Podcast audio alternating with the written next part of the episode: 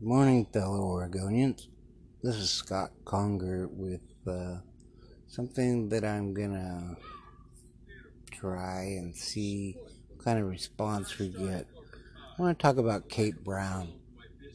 Um, I have watched her single handedly destroy the state of Oregon. And, um, I mean, asking for toll roads on roads we've already paid for 20 and 30 years ago.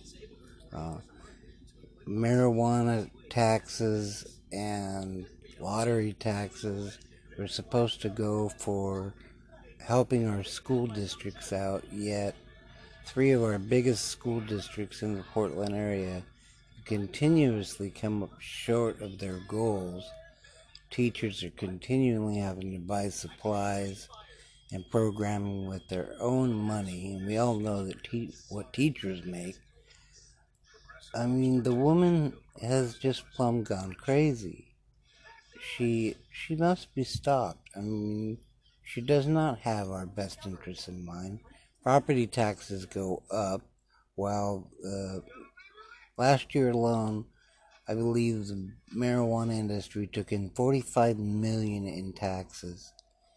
And where's that money going? Where's the lottery money going? I mean, the roads are horrendous, traffic is horrendous, property taxes are horrendous. I mean, and they act like what we have to say doesn't even matter. Like we're not even allowed on the steps of our own capitol. I mean, seriously, think about who we have as a governor for the state of Oregon. You have another thing that I would like to add is that cities like Seattle and Portland, their population alone, make the decisions for the whole state. I mean, what does a donut shop in Portland, Oregon, have know about running a branch in Baker City, Oregon. I mean, I believe that we need to restructure our voting in the state of Oregon by county with some type of electoral college where each county is allowed uh, so many electoral votes and where we all get a fair say. It's uh, it's just totally, completely sideways, and it has to be stopped. This woman is worse than Kitzhaber, and he did nothing but steal the whole time in office. So I, I welcome your comments and um, your suggestions, and you know what we should do uh, about this woman and her administration she does not have the best interests of Oregon in mind, and we need to eliminate her from office. So uh, give that some thought.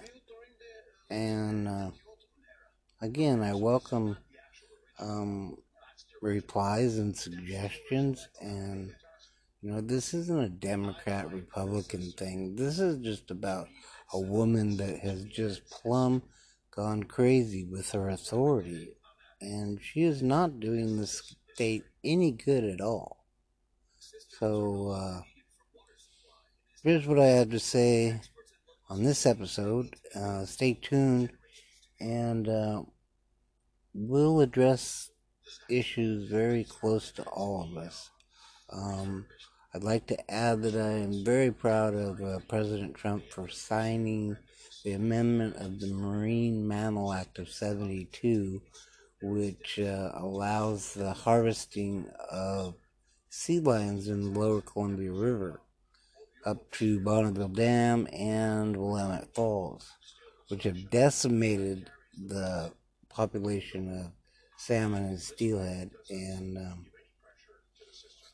it was the smartest thing I've seen done yet. The Marine Mammal Act of 72 was based on numbers of sea lions that were 1972. Last year alone, there was 9,700 of them counted between Rainier, Oregon, and the mouth of the Columbia. I mean, they need to be regulated. They have no fear of humans. City of Rainier spent millions on the docks that they just built a few years ago down in Rainier City, and the sea lions have just destroyed them. And you cannot even approach them. It is harassment and $5,000 fine and up to, I believe, five years in prison. So, uh, I'd like to spend the next few weeks talking about topics that are very close to to um, our lovely state. And uh, so, until next time, have a great day and give these ideas some thought. Bye bye now. I would like to add one more thing. Um, this will get a little, little easier for me as I get comfortable um, doing a podcast and talking about sensitive subjects. And so, again, suggestions are welcome. Um, let's keep it respectful and uh, uh, talk about you know what matters here in Oregon to all of us. And uh, so, have a good week and uh, love to hear your comments. Thank you.